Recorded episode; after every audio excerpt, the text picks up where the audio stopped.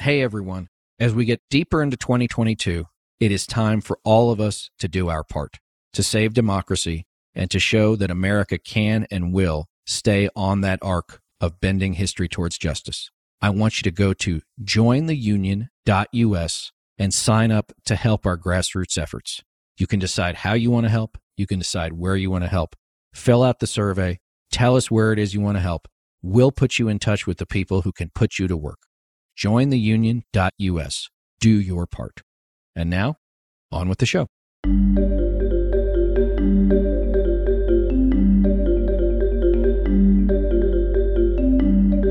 Welcome back to the Lincoln Project. I'm your host, Reed Galen. Today, I'm joined by legendary Democratic strategist, senior advisor to the Lincoln Project, and host of That Trippi Show, Joe Trippi. Joe, welcome back. Great to be with you, Reed. So, Joe, this week we're putting out a memo that you helped us put together, which outlined five reasons why maybe things aren't as bad politically for Democrats and, let's say, democracy going into November as maybe we think they are. So today I wanted to go through these with you one by one because it sounds like there are indeed some things to be hopeful about. So before I get into the five things, just Joe, give us a sense of history, which is, you know, it's midterms are always difficult for first term presidents. But looking at the world through the prism as a lifelong Democrat and, you know, longtime Democratic strategist, what's your sense of the world as Democrats see it right now? Look, there's a lot of doom and gloom out there, too much of it. I think a lot of the press is pushing that right now. And I think Democrats always tend to see things worse than they are.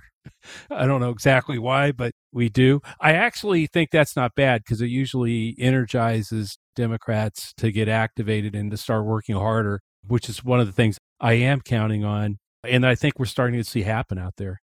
And to that point, you know, last week there was a story in Politico the headline, Joe, was Joe Biden loses reelection to generic Republican. But if you read the actual story, it said that in fact Joe Biden beats everyone not named generic Republican. Donald Trump, Ted Cruz, Josh Hawley, Mike Pence, Ron DeSantis. And so, you All know, it's one of those things as a vestigial Republican, we used to complain and complain and moan and whine about the fact that like the media didn't treat us fairly you know, they never gave us a fair shake. There was the liberal media, the lamestream media. And now it seems like Joe Biden, who is, first of all, an altogether decent human being, but I think also given the numerous crises he inherited from the worst president we've ever had, one is voters seem to understand all that. But two, the media seems to feel like there's this weird false equivalency that I think contributes to that sort of doom and gloom attitude. Well, it's false equivalency. It's also like they treat the Republicans in Congress and the Senate like they're innocent bystanders and all this. Somehow they're not even here, which is kind of true in the sense that they're missing in action, but they do have a lot to do with it. That's why the margins are so tight to get anything done and they're opposing everything. I do think that the other thing that is going on is look, let's face it, no one's happy that we're still in COVID. No one's happy with their children and whether they're in school or not or how it's impacting our kids. And when people are unhappy, the president of the United States, fair or not, his approval ratings are going to go down. I don't think any of those things necessarily to be true in November of 22, months from now, but we'll see. I do think, though, that there are a bunch of things that are going on that I think things are likely to improve from where they are now and the way people see COVID, the economy, and their wages and their jobs, which I think will impact in a positive way as we get closer to the election. But I think fundamentally, and Reed and you and I talked about this, everybody thought that Republicans were going to gain 10 seats just by redrawing the lines, and Democrats would start 10 seats down before a single vote was cast. That didn't happen at all. All right. So, Joe, you're talking about redistricting, right? So, that was the first thing on your list. Let's talk a little bit more about that. Well, you know, what looks like for two reasons. One, Republicans had done a great job of redrawing lines in 2010, that there's just no more red districts they can draw out there without making seats unsafe for them. And secondly, Democrats have fared a lot better in the redistricting battles, and courts have intervened in Ohio and other places. And right now, it looks like there's actually going to be between four and six more congressional seats that actually supported Joe Biden for president than there were when those districts were all drawn in 2020. So, one, redistricting's gone much better. Two, we know that millions more people did vote for the Democratic ticket in 2020. We have the names of those people. I mean, the different campaigns out there organizationally know the names of those people. And the midterms elections are always about turnout in a lot of ways. And I think Democrats and other organizations are really doing a good job of preparing for that. And I think there's something we'll talk to about the union later on, hopefully, on this that'll get into that. But the other thing is look, they're number two or three on the list would be they're they're nominating lunatics. I mean, 2010, if you remember the Tea Party year, saw some true weirdos, whether or not it was Sharron Angle in Nevada, the witch lady in Delaware, that guy in was it Missouri who said that you know rape victims their bodies automatically abort babies. I mean, just all sorts of craziness. They are still not normal, right? But comparatively, I guess maybe they were the three horsemen of the apocalypse in retrospect. But you've got Herschel Walker, you've got Dr. Oz, you've got one after another in these races. A lot of them supported by Trump or endorsed by Trump or pushed by Trump, or it's just a primary in which everybody's trying to out Trump each other to get his endorsement. So I think they're helping us. Then you go, okay, what are the Democrats doing? There really is a feeling of, look, there are a lot of good candidates, and whoever wins, we're all getting behind them. It's not sort of we're all going to go home and sit on our hands. I think that could happen on the Republican side. It's not going to happen on the Democratic side. Yeah. Well, I mean, just one thing is I saw a survey last week in Georgia 81% of Republican voters are supporting Herschel Walker. 81%. So tell me again how Donald Trump isn't in charge of the Republican Party. He absolutely is. And because of some of these candidates he's rallied behind, these people are going to say crazy things and the rest of the party is going to be asked and you know stand by him or walk away. I mean, it's going to create a huge mess. You got DeSantis and Trump fighting with each other in Florida over who's running for president, but it could impact DeSantis in his race for governor. So I just think that the friction and the divide in the Republican Party, and even like I said, that divide is often a Trump candidate versus another Trump candidate trying to outmaneuver each other. I think that's a good place. You know, if you go back and you look at who Democrats nominated for the most part in 2018, that class of candidates was instrumental in winning the majority. I think it's even a better class of candidates that Democrats have. And in a lot of ways, this will be the craziest group of candidates that the Republicans have put together, mostly because, you know, back when you're talking about 2010, Reed, most of that activity was in those three or four Senate seats. This is definitely happening in most of the Senate races out there. And frankly, when you go down to House races, it's worse. It's the Marjorie Taylor Greenes and the Jim Jordans and more of them running. And they're attacking the last of the rhinos, right? Like the white Republican rhino. The white rhino is an endangered species, nearly an extinct species. But Greene's an interesting one, too, because last week she endorsed J.D. Vance for his race for the U.S. Senate in Ohio.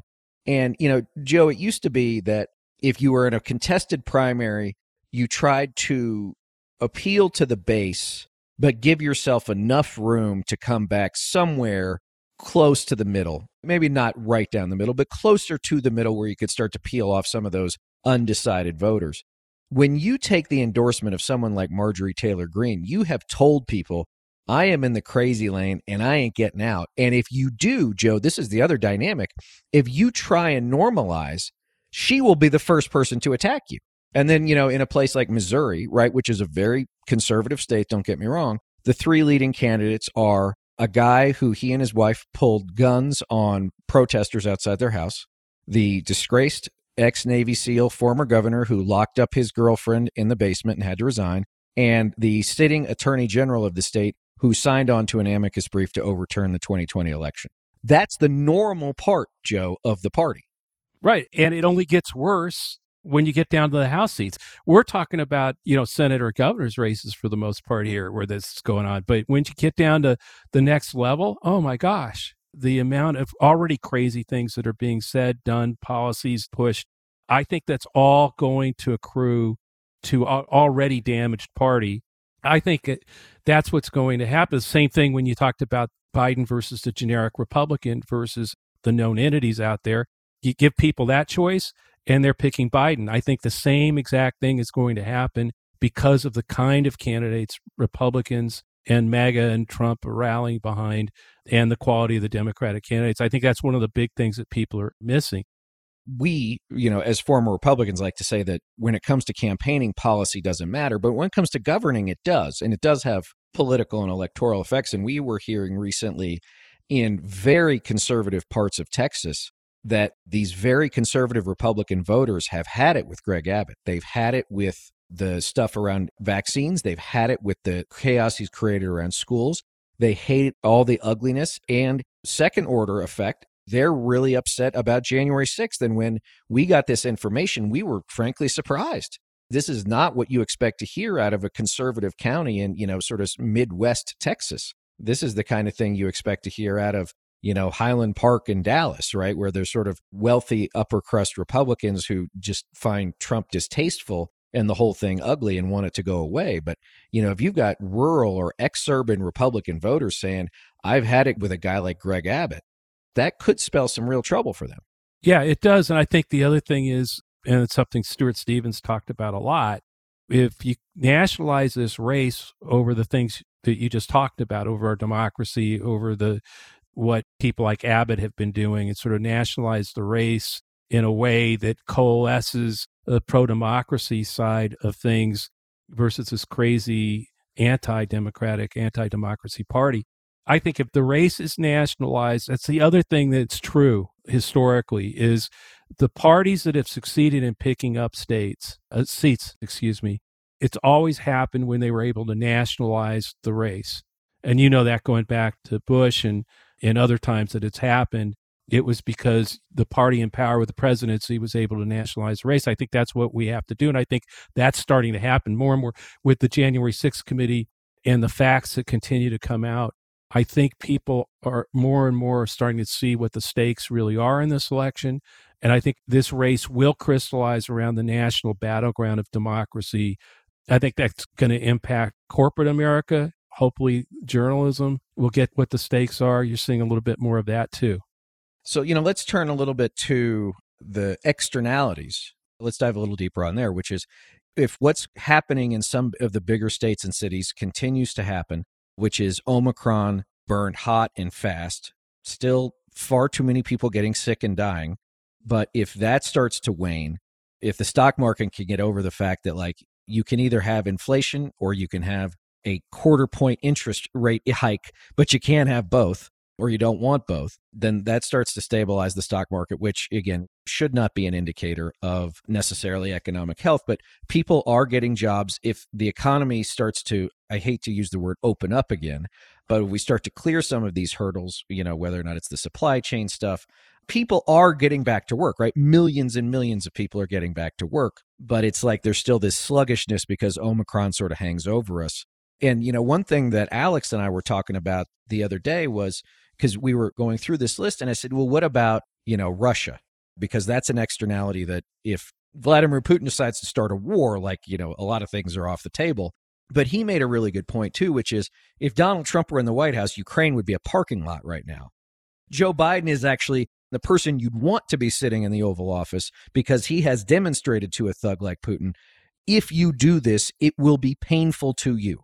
And that's not something certainly that Donald Trump would have done but it's also something I think that is a key indicator of a president who's not only a big D Democrat, but it's also a very staunch small D Democrat, too.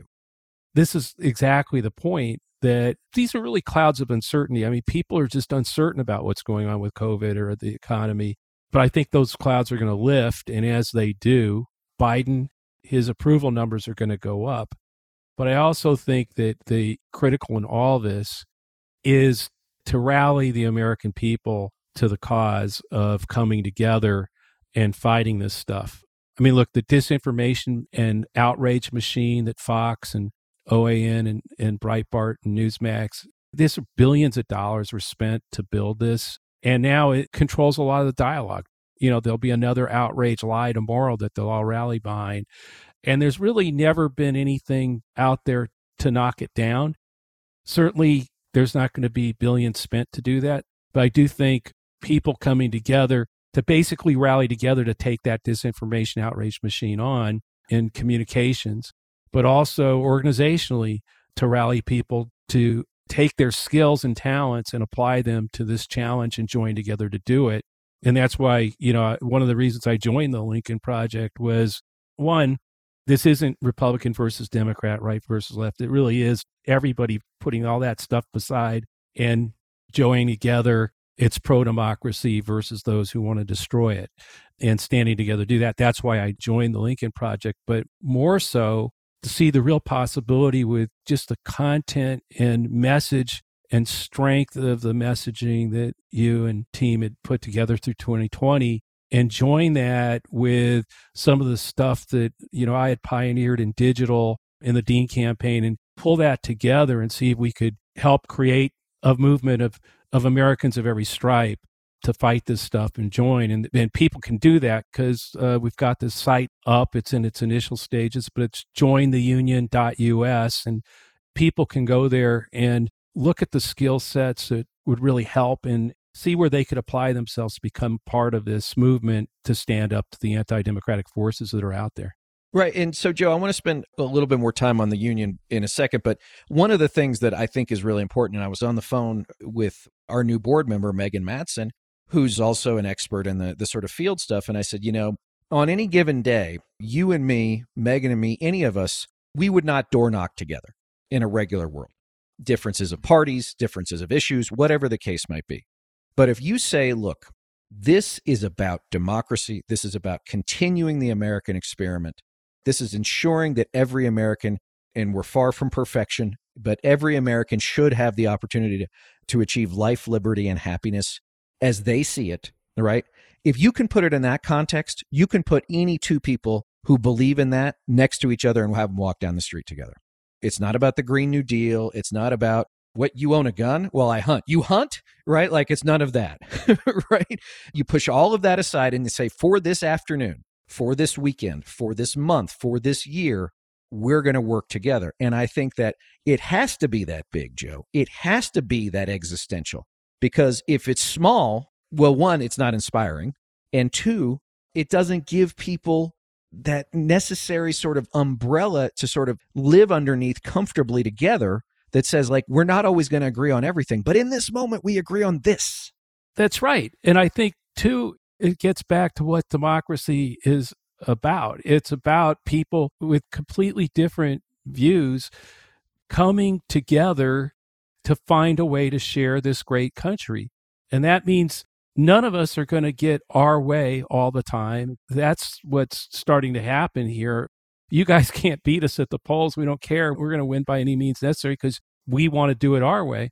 That's just not how this works. And that's why I think it's also about building a sense of citizenship that we all are citizens of this great country. And it's a duty, a responsibility, a service to come together and try to keep that experiment going and protect everybody's ability to vote and participate. And yeah, if in a, an election in which we had in 2020, where more people voted than ever before, you may be disappointed in the outcome. But now it's to get on with getting things done for the American people, which the Republican Party just has not been prepared to do. In fact, obstructing and tearing it down wherever they can. And I want to get to that. But before we do, everybody, Joe mentioned it. It's jointheunion.us. Go to the website. You can figure out how you can get involved, your skills, your area expertise. Go all the way through the process, fill out the survey for us. We're going to have a lot more to say about this in the next few weeks, but get in on the ground floor of this because there's plenty of work to do. And, you know, I think we've already had, Joe, in just a few days, we've already had tens of thousands of people sign up, which is just an incredible thing.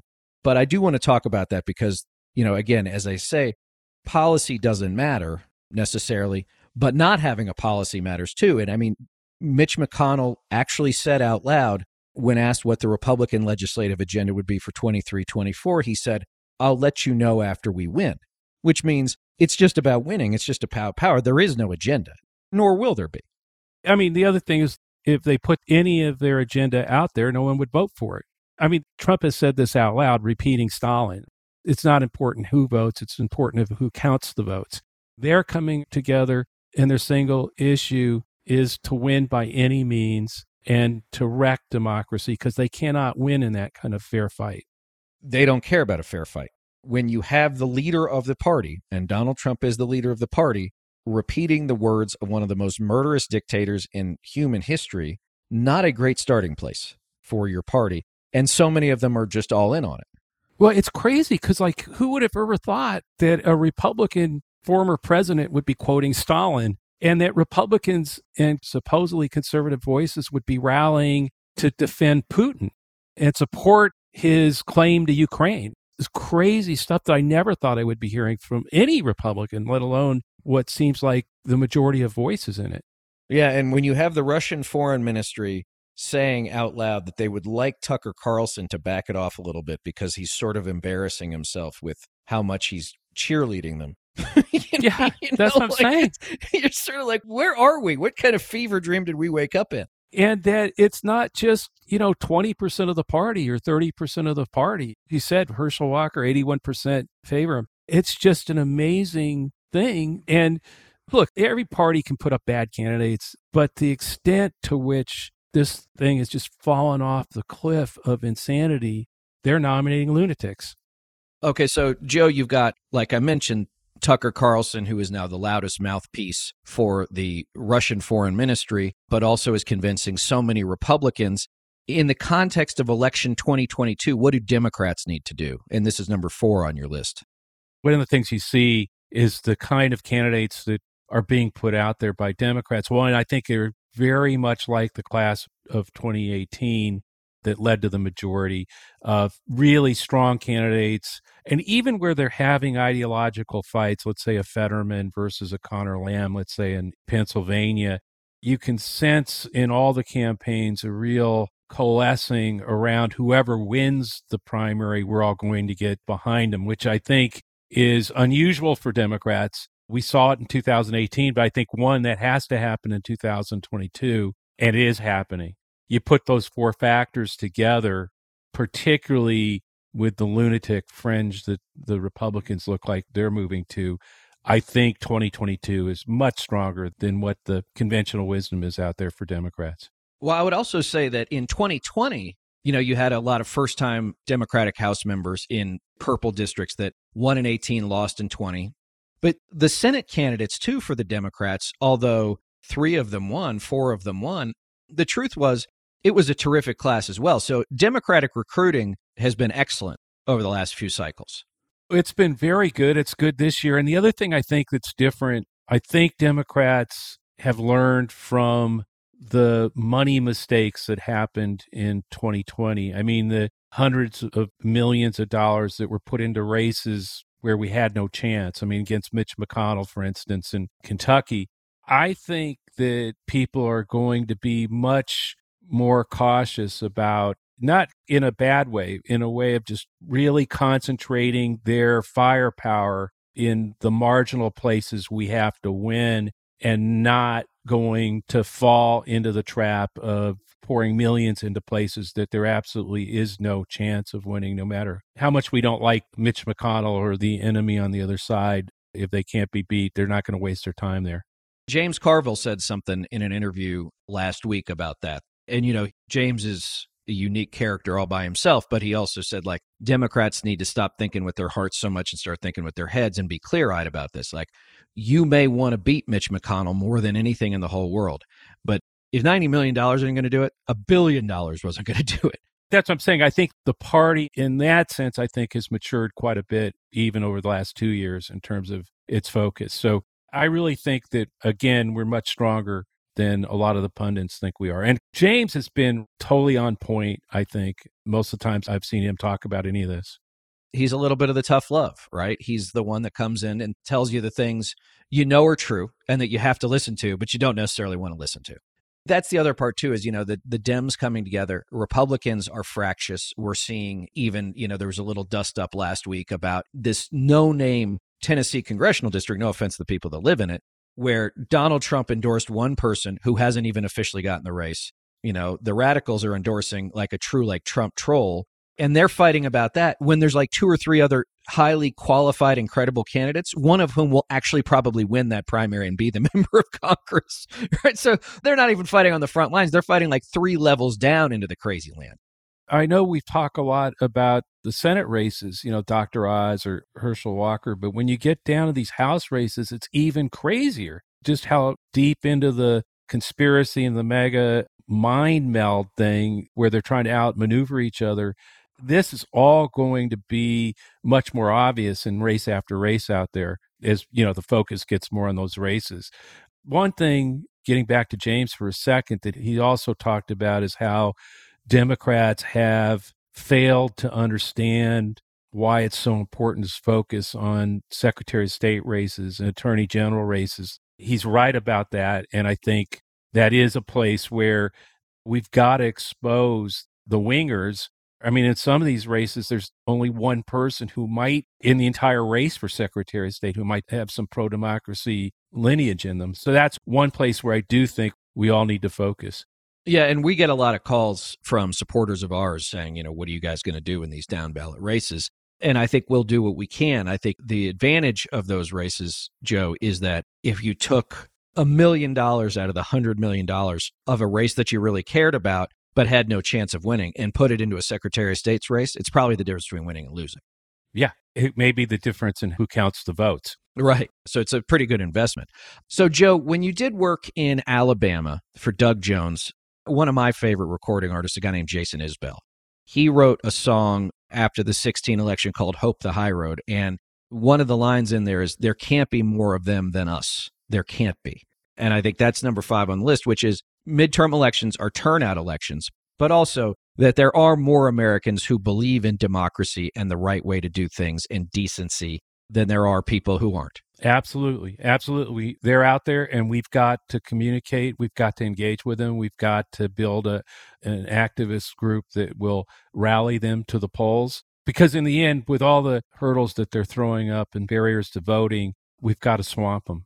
We've got to fight it legally and everywhere else. But in the end, there are more Americans who believe in democracy and civility and decency and in the union and in being together and sharing this country and its promise by compromising and moving forward, but not compromising with those who want to take democracy down and destroy it. You can't be an independent in that fight. It's joining that pro democracy coalition that you know we're all trying to build out there.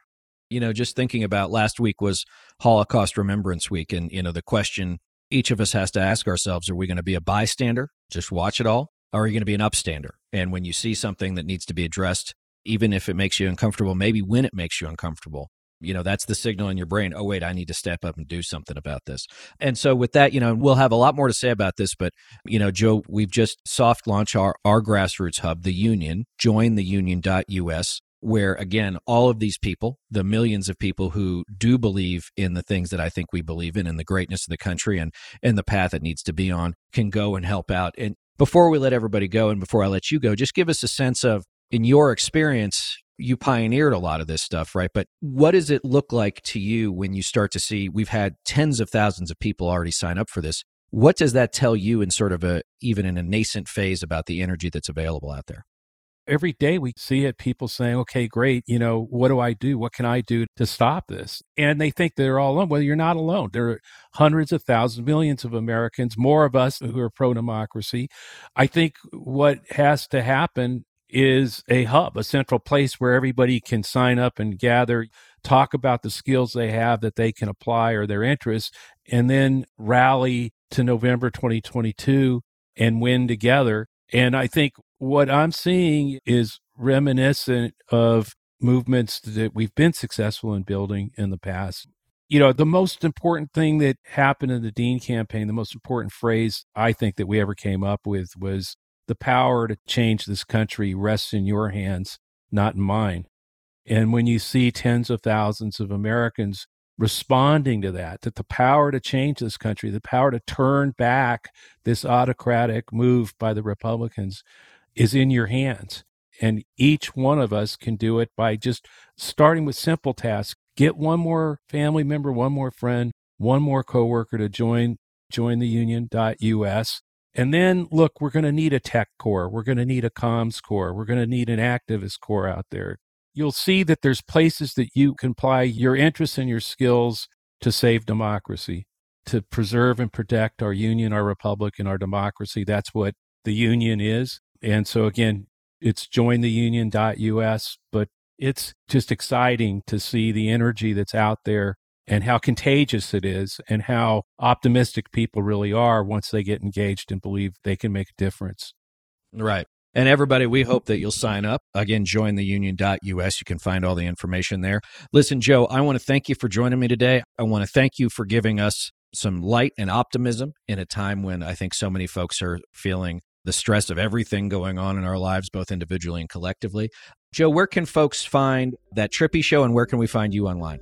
That Trippi show, anywhere you find your favorite podcasts, you can find me there. And then online, the best place is at Joe Trippi on Twitter, I think. But Reed, seriously, it's always great to be on. I think we can do this. Democrats, Republicans, former Republicans, independents. It's the reason I joined the Lincoln Project and so honored to be part of the group. As always, folks, you can find me on Twitter at Reed Galen. Joe, I want to thank you again. Rob and everybody on the team, thanks for all your help. And guys, we will see you next time.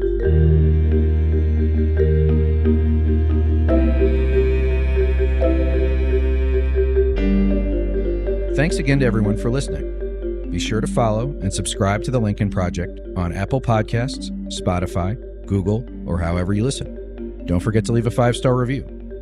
To connect with us, Follow us on Twitter at Project Lincoln, and for more information on our movement, to join our mailing list, subscribe to our newsletter, or make a contribution to our efforts, visit lincolnproject.us. Also, be sure to check out our LPTV lineup, including The Breakdown with Tara Setmayer and Rick Wilson, which airs Tuesdays and Thursdays at 8 p.m. Eastern, as well as We're Speaking with Lisa Senecal and Maya May, which airs Wednesday nights at 8 p.m. Eastern. All shows you can stream live on the Lincoln Project's YouTube, Facebook, and Twitter pages. And we'd love you to join us for our newest show, Lunch with Lincoln, which airs every Friday at noon Eastern on our YouTube channel. For the Lincoln Project, I'm Reed Galen. See you on the next episode.